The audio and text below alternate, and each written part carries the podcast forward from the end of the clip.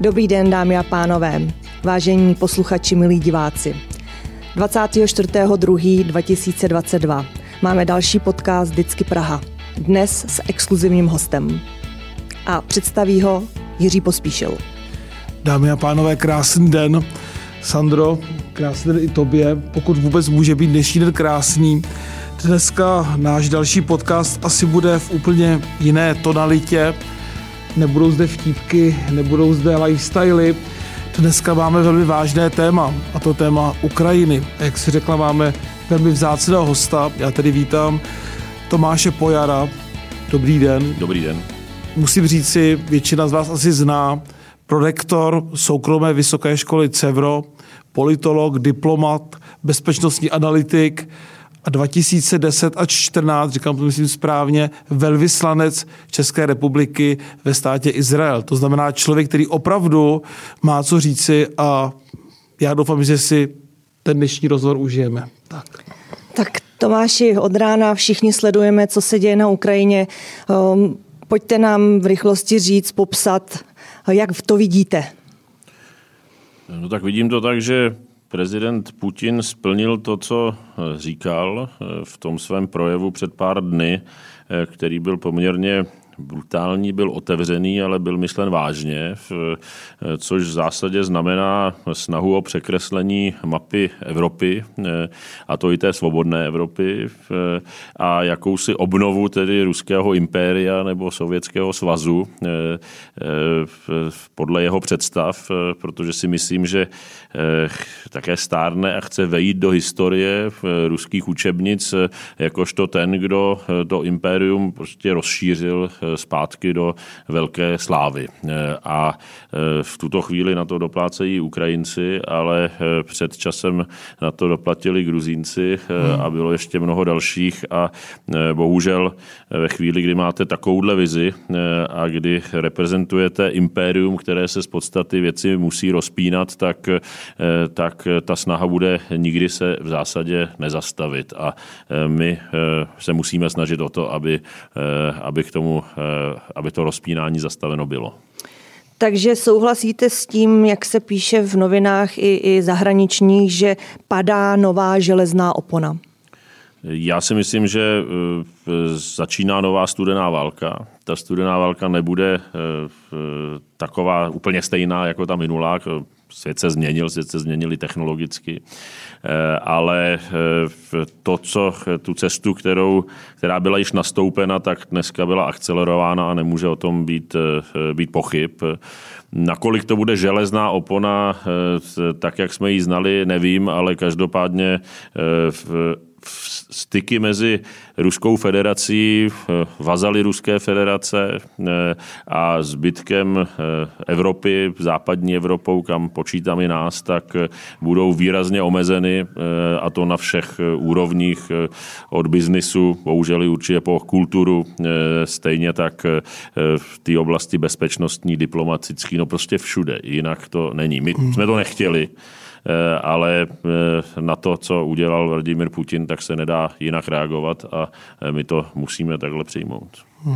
To znamená, myslíte, že lze říci to, co píší někteří novináři, že ten dnešní den je dnem, kdy se změnila Evropa? Není to další lokální konflikt, další eskalace napětí, kterou Putin ve svém okolí šíří? Je to takto významný krok, vnímáte to tak? Určitě.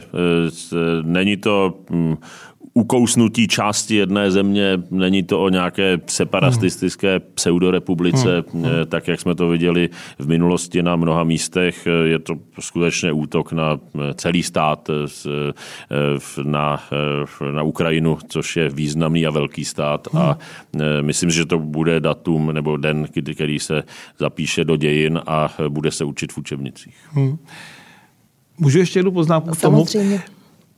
Mnoho expertů, i Karel Schwarzenberg, a myslím, že i vy jste řekl citát, který, když ho budu parafrázovat, říkal: Putin je tvrdý, ale racionální hráč, k takhle fatálnímu útoku nakonec se nedojde. Teď to parafrázuji, vy jste to řekl v duchu, že je tvrdý, racionální hráč, a dává vám naději, to, že je tvrdý hráč, že k eskalaci nedojde. Co se podle vás stalo? Proč teda experti vašeho typu, elitní experti, neberte to ve zlém, nakonec neměli v tom odhadu pravdu? Tak já jsem řekl právě to, že mi to dává naději. Zároveň jsem vždycky říkal, že, a to zejména v té poslední době, že ta šance na tu velkou válku je poměrně velká a v posledních dnech, že je větší než 50%. Ono je to vždycky o pravděpodobnosti. A ta sázka na tu racionalitu, tak to bylo poslední, čeho se člověk mohl chytat. Ale evidentně se stalo to, že prezident Putin chce být zapsán do dějin a racionalita a ohledy i na vlastní zemi, na vlastní občany a na to, co to bude znamenat a na životy lidí, jako šli stranou. A také se mohlo stát, a do určité míry se to určitě stalo, že je skutečně odstřižen od reality, protože někde, když ten je 20 let na trůně, tak si většinou jeho podřízení, jeho služebníci nedovolí mu říkat pravdu a říkají mu většinou to, co chce slyšet, nebo to, co si myslí, že chce slyšet. Takže je otázka, nakolik ví, co se děje a do čeho se řítí.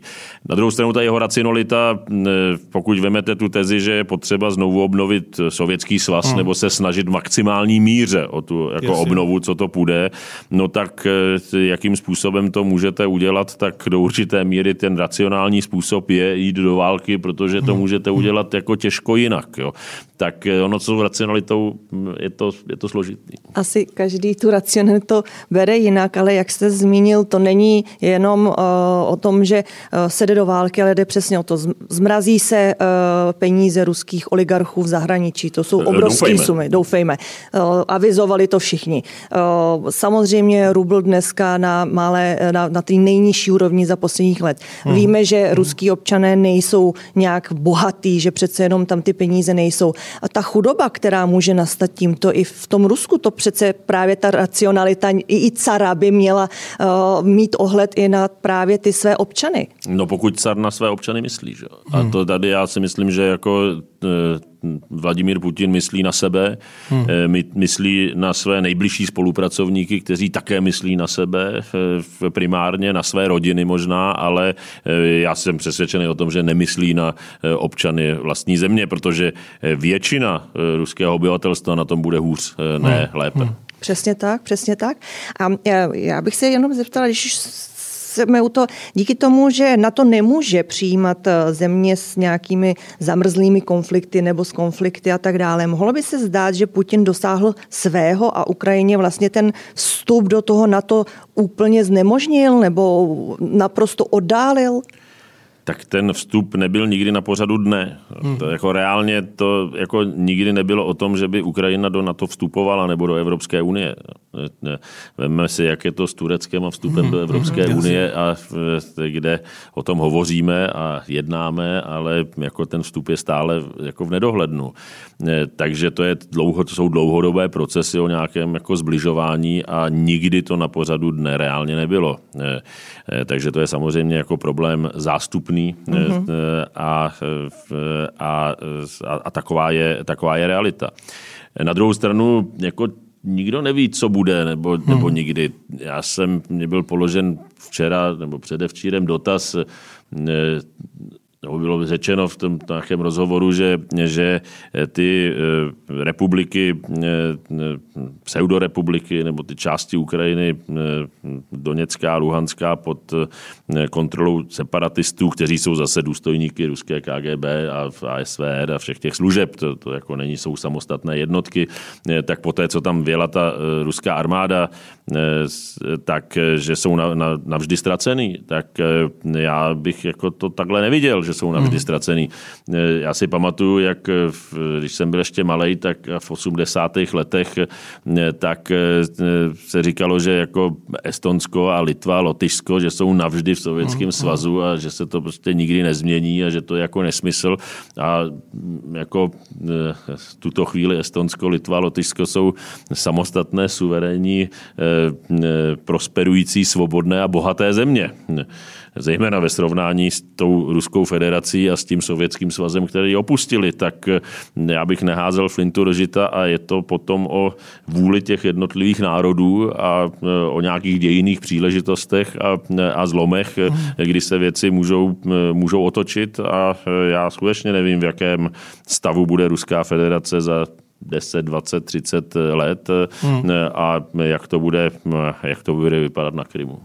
A se nabízí úplně otázka, neriskuje Putin, mluvíme tady o Putinově režimu, jeho oligarchové a tak dále, obrovský pokles, řekněme, akcí Ruska, když to naznačila tady. Kde je ta míra? Jak vy vnímáte dneska pozici Vladimira Putina v Rusku? Může ho ta válka paradoxně oslabit uvnitř té země? Nebo zkrátka my bojujeme za velké Rusko, tak to Rusové cítí a za všech okolností je to naopak semkne za Putinem? Jak vy to dočtete? Tak obvykle to bývá tak, že v té první fázi dojde k tomu semknutí, ale to semknutí potom dost často vyprchá. Tak uvidíme, jak to bude teď. Uvidíme, jak vlastně Rusové, ruští občané jako chtějí bojovat za Ukrajinu a chtějí jako krvácet na Ukrajině a chtějí jako být zabíjeni na Ukrajině při okupaci Ukrajiny. Já si myslím, že je spousta Rusů, kteří skutečně s tím nesouhlasí a který jako nesouhlasí vůbec s tím, co se stalo, ale zároveň tam rozhodně nechtějí jako padnout a nechtějí, aby jejich děti tam padly. A nechtějí tam jako být těmi okupanty. Protože někdo může padnout ve válce, ale potom jako jakým způsobem udržet tu zemi jako okupační mocnost, no to není jednoduchý. A Ukrajina je jako země velká, takže to je o obrovské vůli. A určitě ne všichni Rusové s tím souhlasí. Určitě ne všichni Rusové s tím jsou a budou spokojeni. A určitě ne všem Rusům se bude líbit, že na ně dopadne ekonomická realita jako světa a jejich světa a Ruské federace. Takže ta sázka na to, že to dlouhodobě Putina posílí, tak vůbec nemusí vyjít. Ale to, že to jako Vladimíra Putina dostane do ruských učebnic, tak toho dostane. Ale nějaká varianta, protože poslední otázka s tím související, vy jako znalec poměru, je tam vůbec nějaká teoretická varianta, že by Putin na konci této války, protože to bude vleklá válka pravděpodobně, že by třeba padl. Je tam nějaká politická síla, dneska já ji nevidím, která by ho kritizovala. Předpokládám, že žádný výzkum veřejného mínění se nedozvíme. Takže jako, jak vy to vidíte? Jaká tam je možnost světla na konci tunelu? Car většinou padne jako rukou těch vlastních, na toho vlastního dvora, pokud padne. A v Rusku to je tradice. A ono, když se podíváme na Blízký východ, tak tam to vypadá podobně. A ten velký otřes nastává ve chvíli, kdy padne tedy, nebo kdy jako přirozeně zemře, protože jako ten proces toho nástupnictví. Takže on se jako do dějin dostane, i ta situace po něm může být jako složitá, nebo nepochybně bude složitá ve chvíli, kdy koncentroval tu moc takovýmto způsobem jako na sebe. A skutečně uvidíme, jako jak se ty lidé kolem něj budou cítit a jak ty lidé jako kolem něj budou reagovat a jak si budou myslet, že to je pro ně výhodné. Strašně ale záleží na tom, a to je realita každý války, této války, kolik v danou chvíli jako se Ukrajincům podaří sestřelit ruských letadel, helikoptér, trefit ruských tanků, protože ty ztráty na tom bojišti a to, jak to bude operace Hladká, jak by si samozřejmě představoval a přál Vladimír Putin, nebo jak to bude operace komplikovaná a krvavá i pro tu ruskou stranu, tak to ovlivní spokojenost nejenom ruských občanů, ale i těch ruských elit a těch lidí kolem něj s tou danou situací. A to v tuto chvíli prostě nevíme. Neví to nikdo. A musíme přát Ukrajincům, aby měli dostatek vůle a aby se dobře trefovali. No, tak já jsem se někde dočetla, že ukrajinská armáda je větší než francouzská, německá či britská, takže Ukrajina dlouhodobě na své armádě pracuje právě pro tom, co se jim stalo na Krymu. A všichni řekli, že budou posílat pomoc, včetně i zbraní, takže myslíte si, že ta ukrajinská armáda je připravená na to se postavit takovému soupeři? V celé zemi, protože tady jsme se bavili jenom o Krymu části a tak dále. Jak to vidíte? Tak ukrajinská armáda je na tom nepochybně lépe, než na tom byla v roce 2014, ale zároveň čelí obrovské síle té armády ruské. A ta ruská armáda, která prošla v poslední době praktickým výcvikem v Sýrii, která uskutečnila několik operací jako v ruském sousedství, která cvičí a která má mnohé jako velmi sofistikované zbraně a zbraňové systémy, takže jako ruskou armádu není jako záhodno podceňovat, ale zase je to o té vůli. Ono je to o té vůli, nejenom o té politické, ale skutečně i o vůli těch ruských vojáků, i těch velitelů, ale těch vlastních jako vojáků, těch pěšáků, těch 18-20 letých kluků, který jsou tam poslaní. A o té vůli skutečně prostě jako bojovat a padnout ve válce, kterou nemusejí považovat za svou. Oni jsou sice samozřejmě masírovaný propagandou, ale jako ty lidi to vidějí. Ještě ke všemu, když to byla společná země, když žili ve společné zemi, mluví společným, podobným, stejným jazykem, rozuměj si a za to jako padnout a za to prolejvat krev, to je jako těžký tu vůli udržet. A ještě jedna věc je v prvních fázích, když se jako vítězí a když se jako kupředu, tak to je jako jednoduchý, a když nejsou moc velký ztráty. Ale udržet potom jako se na místě, ve chvíli, kdy je vůle na druhé straně silná a ta druhá strana je skutečně přesvědčená o tom, že jste okupanti a zároveň, že prostě stojí za to někdy položit život za svý příbuzný, za svoji vlast, za svoji zem, za svůj dům, tak tam se měří to, jak do to dlouho vydrží. A zase jako předvídat vůli dopředu není možný. Jasně. Tak uvidíme. V nedávném rozhovoru jste uvedl, že v Putinových očích je Česko satelitem SSSR. Mě teda zamrazilo, když jsem si to přečetla. A podobně se vyjadřovala i moje kolegyně ministryně obrany Jana Černochová, ta taky říkala, není to jenom o Ukrajině. Tak řekněte nám, že to jako opravdu si to nedovolí na Slovensko, na Česko a dál. Tak já doufám a jsem přesvědčen o tom, že si to takto nedovolí. A tou obrovskou výhodou je, že jsme členskou zemí NATO a Evropské unie. Protože v tomto jsme skutečně jako druhé straně toho světa.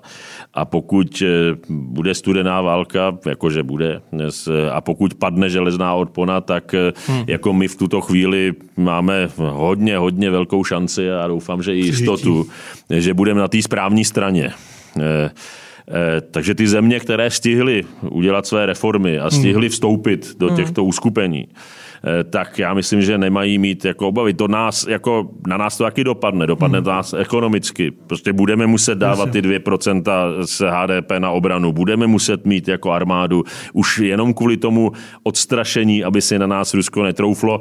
Už jenom kvůli tomu, abychom ji nemuseli použít. My potřebujeme investovat do armády, aby jsme ji nemuseli použít.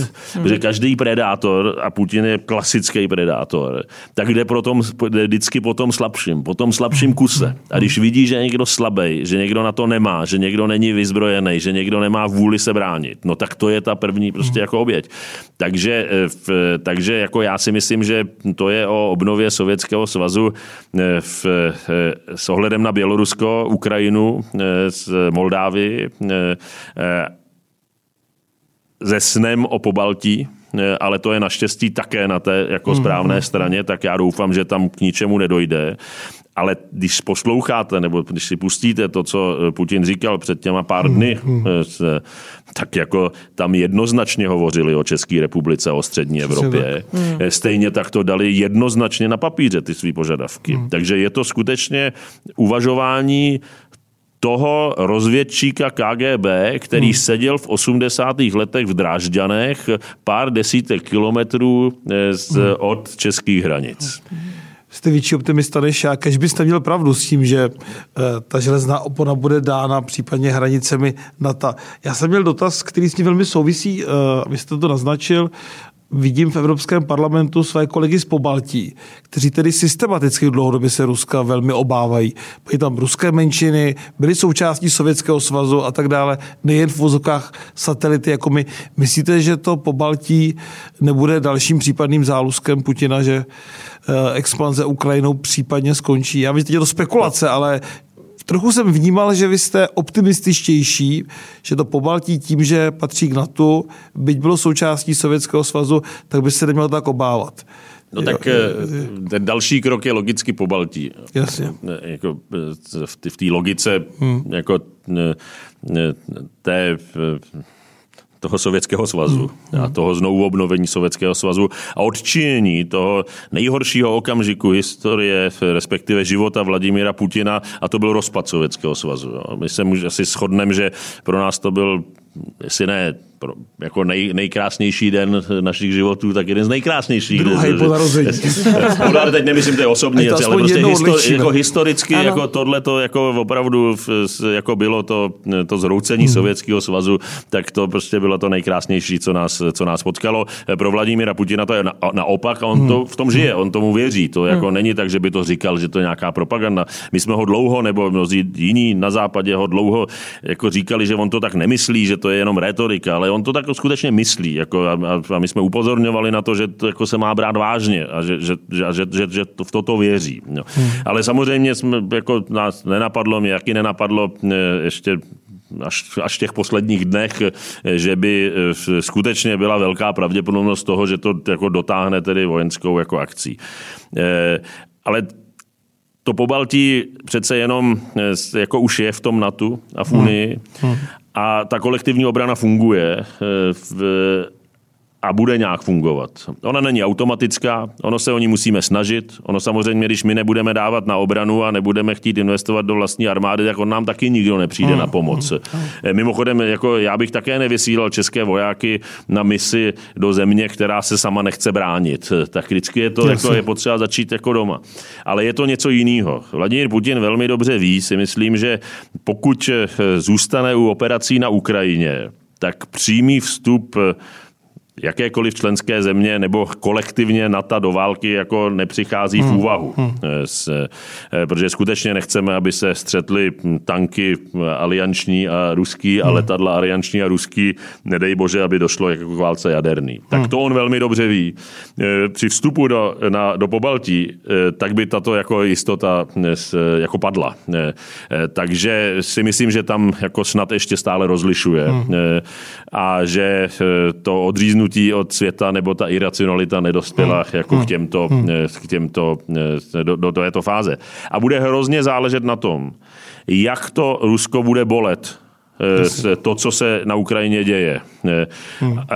Ať se to týká těch vlastních ztrát, tak samozřejmě toho ekonomického tlaku. Protože pokud to bude bolet, pokud to Rusko pocítí, tak bude mít menší apetit se pouštět dál. Pokud to nebude bolet, pokud to bude procházka růžovým sadem, no tak proč nejít dál? Je to jako přirozený jako instinkt. Takže jako my potřebujeme, aby toto Rusko bolelo v našem zájmu. A proto říkám, že jako Ukrajinci v tuto chvíli bojují i za naší svobodu. Vy jste tady zmínil jaderné zbraně. Já když jsem poslouchal jako úplný like, zdůrazňuji Putinovo projevy v posledních 3 dnech, tak ve mně hrklo a zamrazilo. Jak tam hovořil na adresu spojenců a třetích zemí, že kdo se pokusí vstoupit do konfliktu mezi Ukrajinou a Ruskem, takže teda musí počítat s obrovskou odvetou. Není nějaké riziko, protože neznáme duševní stav, a teď to nechci nějak tady vulgarizovat, ruského lídra, že až k této věci případně může sáhnout. Vylučujeme to, nebo jak vy to vidíte? V jakém podle vás vlastně duševním stavu Vladimirovič Putin je? Já ho vidím v televizi, sedí tam za velkým stolem, tam ty staré telefony z dob KGB ze 70. let. To je úplně jako dojem těch šťastných 70, v kterých on asi byl mladý, budoval svou kariéru. To je opravdu trochu jako skanzen a teď to nechci vulgarizovat. Co myslíte, že on prožívá? Myslíte, že by sahl po něčem takovém, třeba jako jsou jaderné zbraně, když trošku budeme spekulovat? Já myslím, že prožívá historickou událost, kde se chce zapsat do dějin Ruska, a to po boku velkých tedy jako ruských vládců a vůdců minulosti. A on jako chce být v té lajně té Kateřiny Veliké, Petra Velikého. Dost často i tam je zmiňovaný, je tam je v danou chvíli v Rusku obrovská renesance a vlastně oprašování Stalina, že jo, jako toho velkého jako vůdce, který takže on chce být v této linii. Myslím si, že nechce konflikt se Západem, že tam ví, že by ta cena byla jako obrovská. samozřejmě i pro Západ, ale i pro něj. Nechce skončit jako ten režim, on chce jako zůstat. Takže není v plánu překročit hranice. Ale to, že můžou být nějaké provokace, to, že může docházet k nějakým kybernetickým útokům, to, že se může takový konflikt někdy rozrůst, to se nedá nikdy vyloučit. Vy, když vstoupíte do války, tak nikdy nevíte, co se přesně stane. Já se bych se neobával použití jaderných zbraní, protože si myslím, že to skutečně všichni vědí, co to znamená a že tam ta racionalita pak jako je, i včetně racionality. I když ten vůdce ztratí svoji racionalitu, tak i ty vojáci a ty velitelé dost často jako jí mají. V minulosti to aspoň tak dost často jako bylo. Ale to neznamená, že ta situace nemůže eskalovat, že se nemůže prostě jako posunout dál. A ještě bych zmínil jednu věc. Ona to není jenom válka v tuto chvíli Ruska proti Ukrajině, ale jako aktivním účastníkem té války je Bělorusko. Ano. Bělorusko se tímto fakticky stalo už součástí té ruské říše. Ty ruští vojáci ho tam nikdy neodjedou, už je to skutečně jako vazalský stát. A z běloruského území se útočí na Ukrajinu.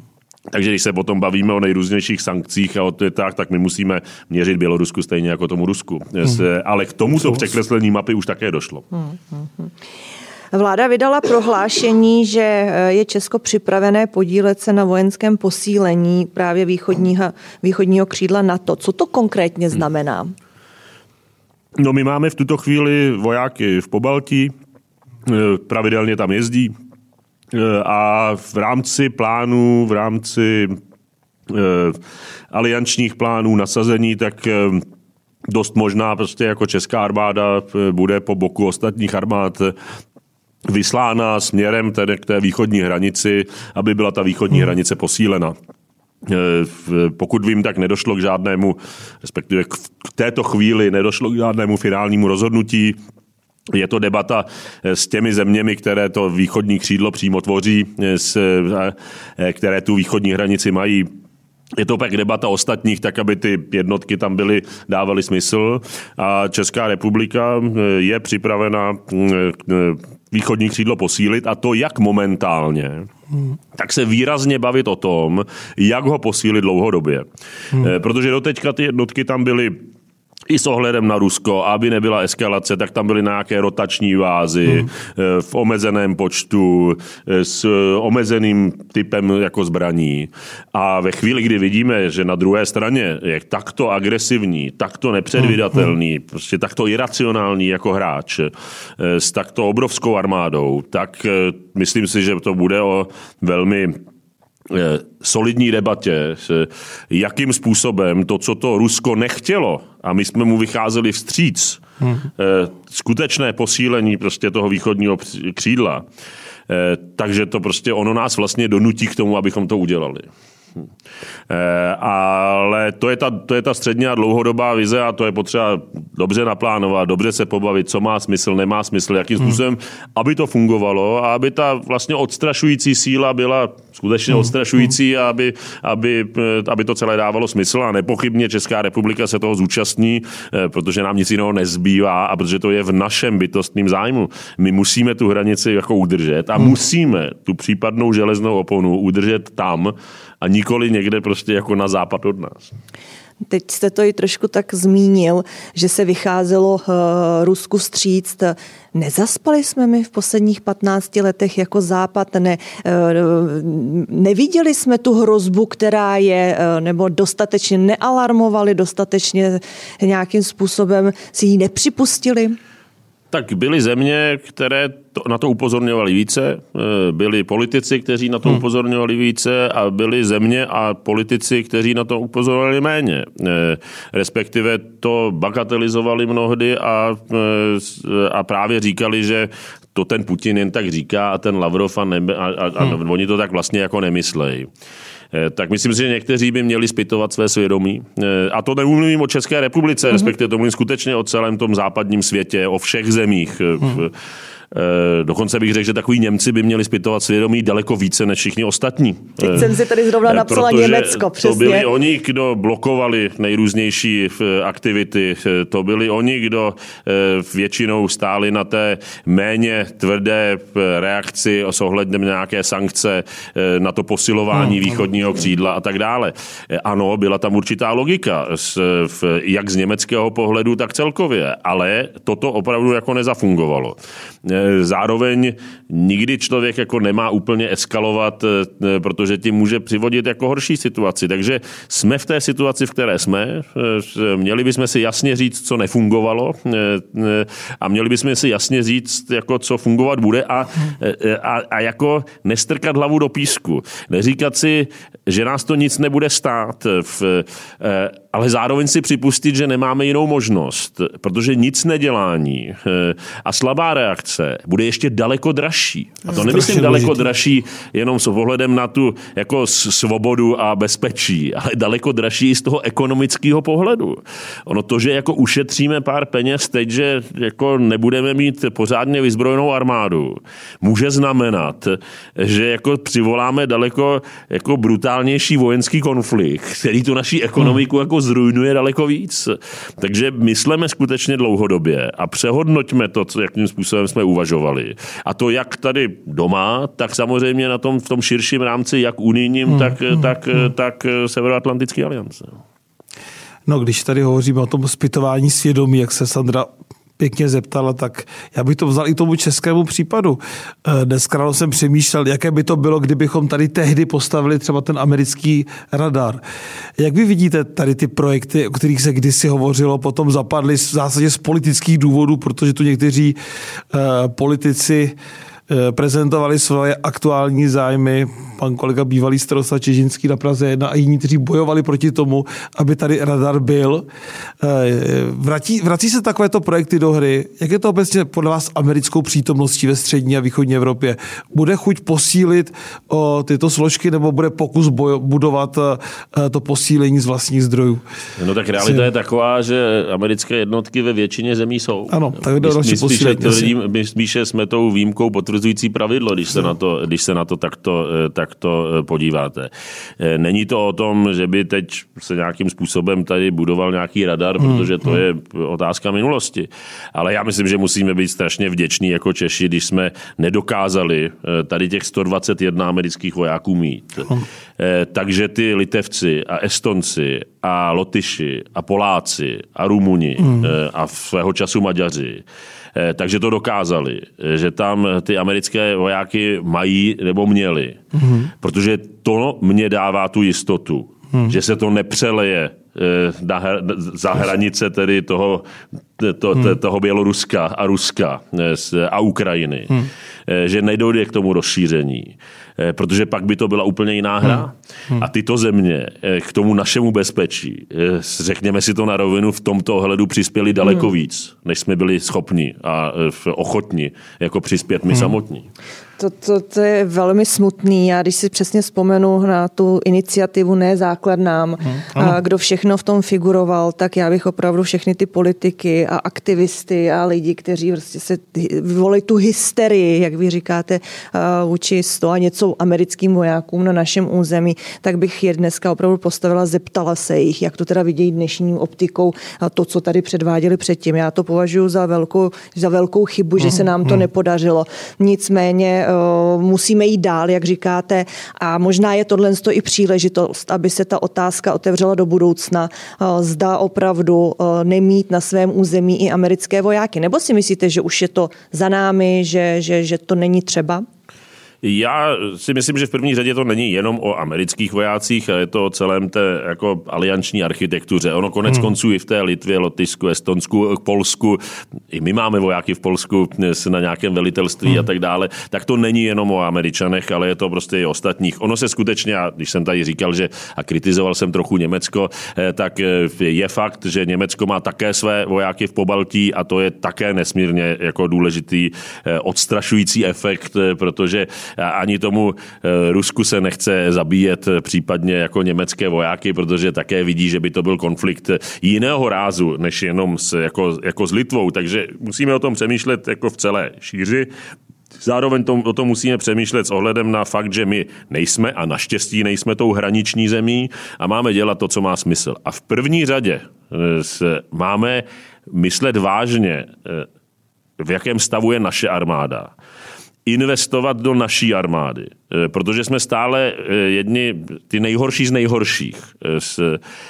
Protože jenom když budeme my investovat do naší armády, tak někdy někdo přijde nám na pomoc a zároveň my budeme schopni skutečně někomu přijít na pomoc. A když budeme mít armádu, která bude silná a která bude moderní, tak i ti všichni nepřátelé nebo soupeři, tak to budou vidět a nebudou chtít jako nás napadnou. To je zase o tom, že se napadne ten jako slabý. A druhá věc je, že musíme přemýšlet o tom, že to je investice skutečně do naší armády, do naší bezpečnosti a do naší ekonomiky dokonce. Protože mi to tady byl takový jako dost často ten narativ nebo přemýšlení, že ta 2% HDP, že to je něco, co vezmeme a odešleme někam do Bruselu nebo do Washingtonu. Ale tak to ve skutečnosti není.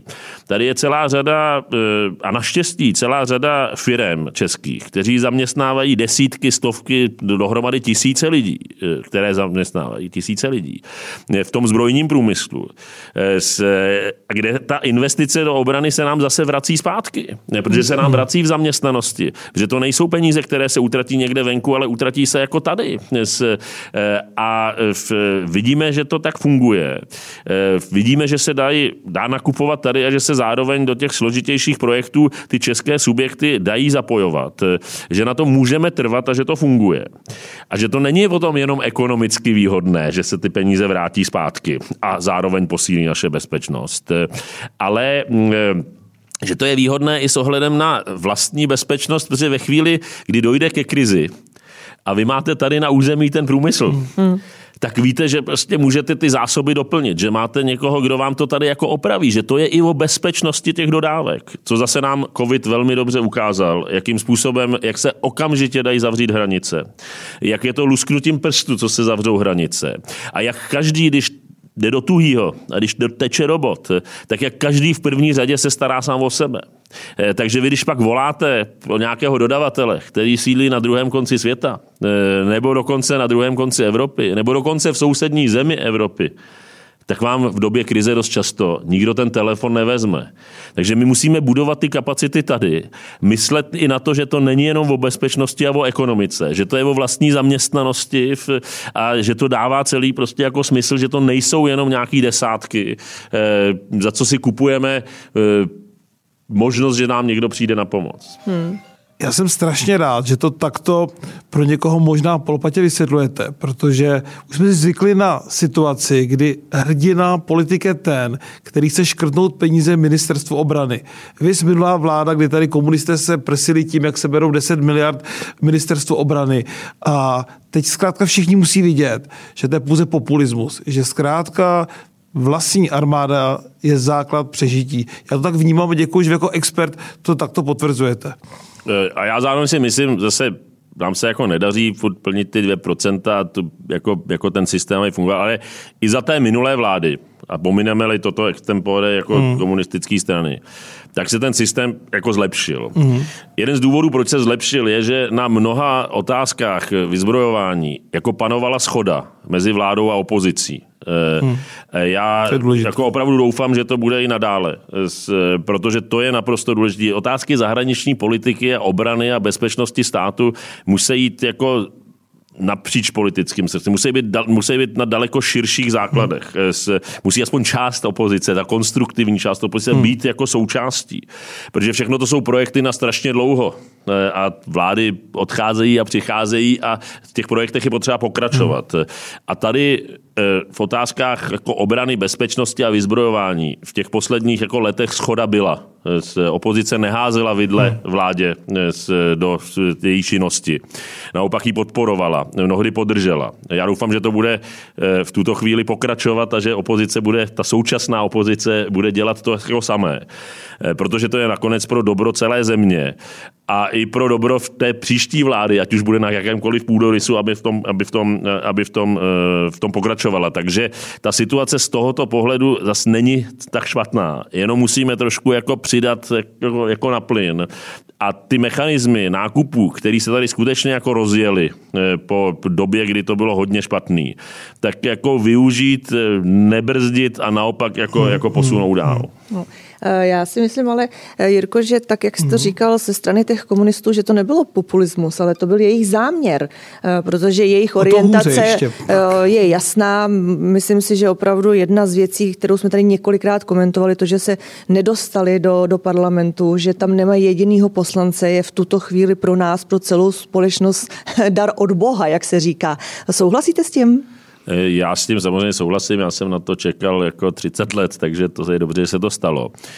Zároveň ono to bylo trošku složitější, protože ty komunisti v tom nejeli sami. Byly tady některé skupiny, které je jako podporovaly a které to připravovaly.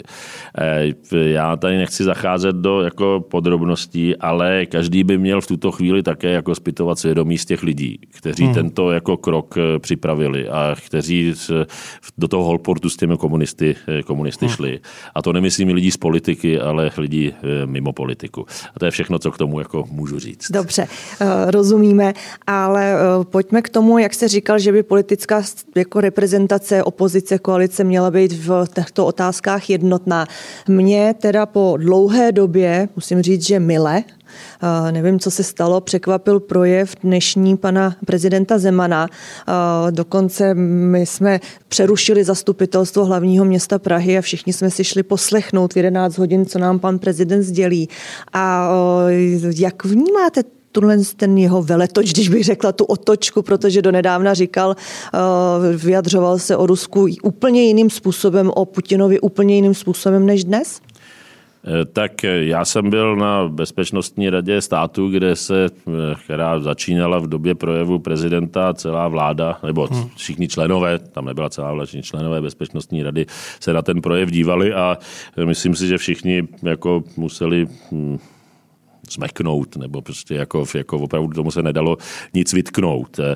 A všichni jsme museli konstatovat, že to je dobře a že to je dobře zejména v této vypjaté chvíli, kdy je potřeba jako ukázat nějakou jednotu. A ukázat jednotu vlády a opozice, ale ukázat jednotu i všech jako ústavních činitelů. Toho, že to vnímáme stejně nebo podobně a že musíme jako společně postupovat. A k tomu, k té jednotě a ke všem spekulacím, které byly předtím, tak ten projev byl jako skvělý, že toto jako vyvrátil.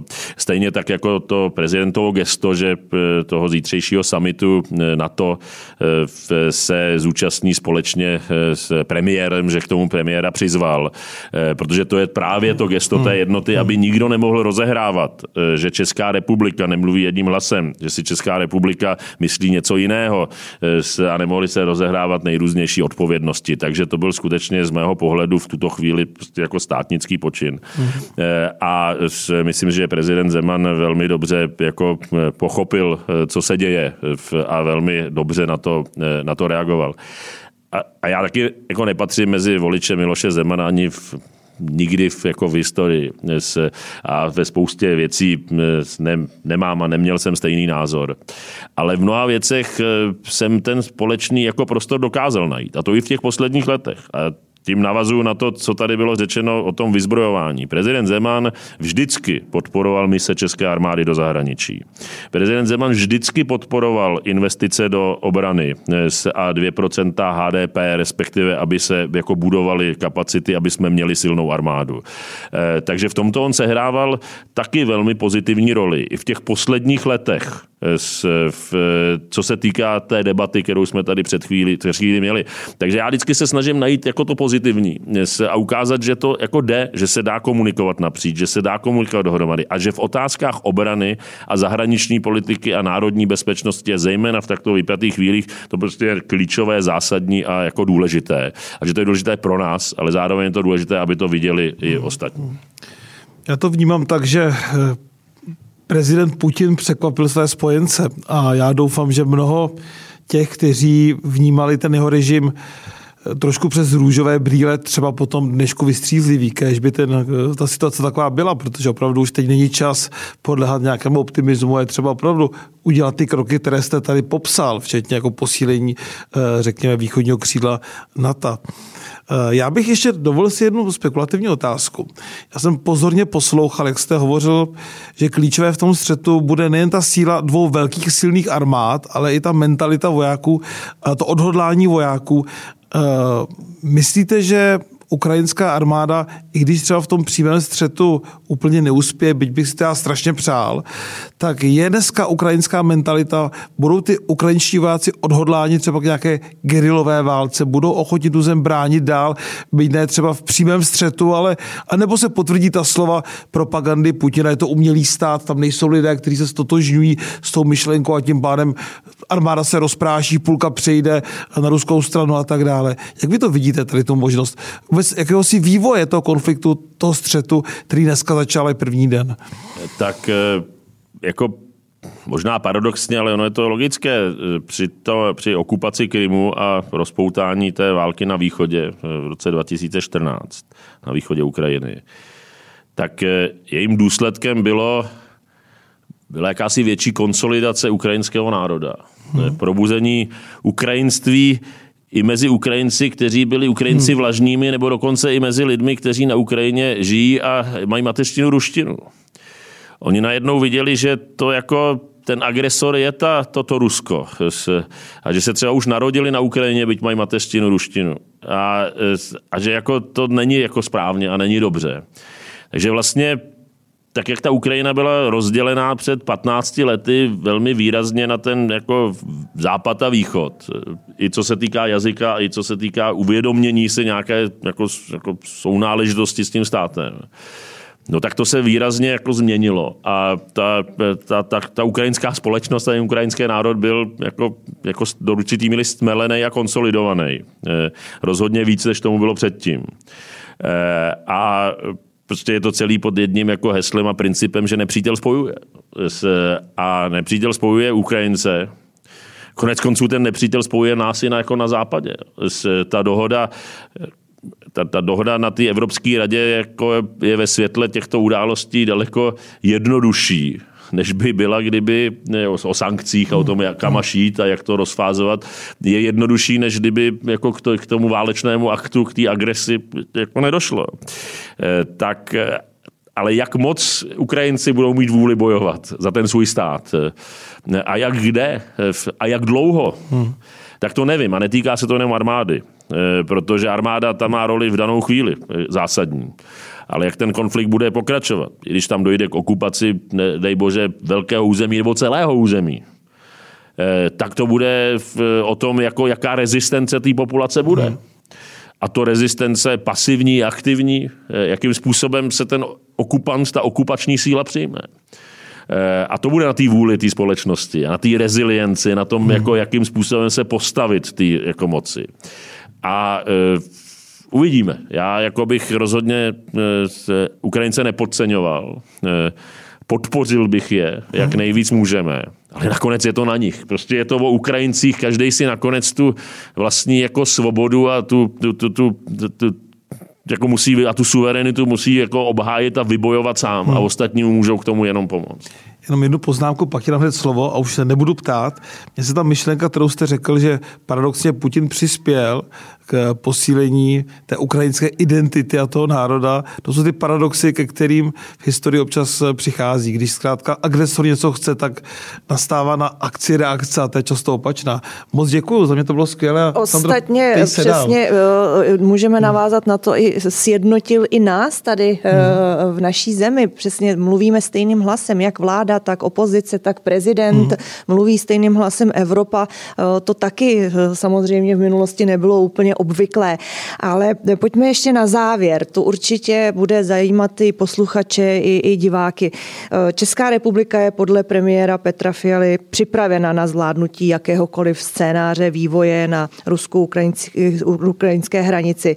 Slyšíme ujištění, že pokud by i došlo k přerušení dodávek energií a uprchlické vlně, že jsme připraveni. Dneska hlavní město Praha svým usnesením také deklarovalo, že je připraveno pomoc Ukrajině i v rámci právě uprchlické krize a tak dále. Na co se ale ještě jako stát a společnost musíme připravit a umíme to?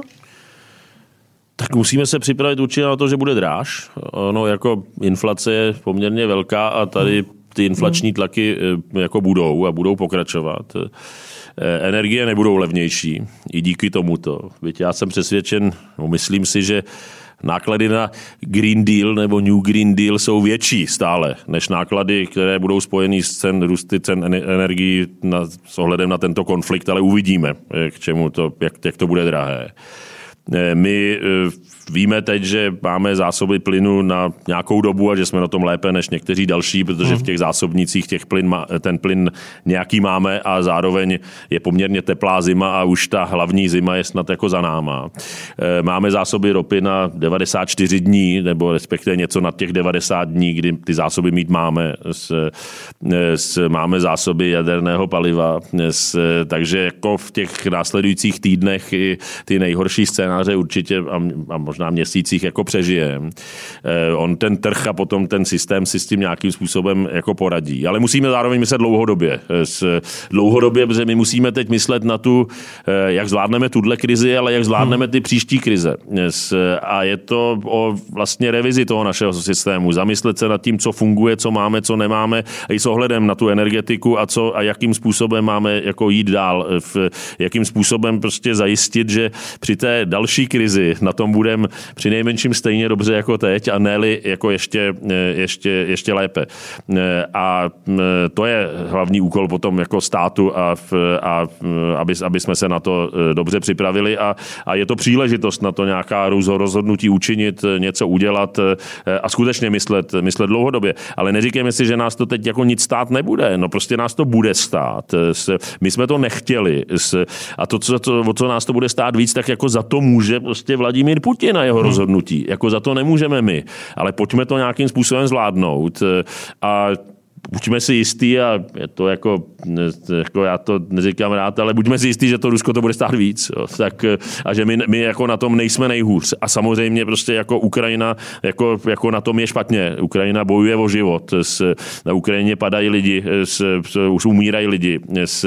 A my musíme prostě jako Ukrajině pomoct teď humanitárně, ale zároveň dlouhodobě jako jí musíme pomoct tak, jak jenom to bude dávat smysl finančně a to potom spíše prostřednictvím Evropské unie, než jako přímo jako Česká republika.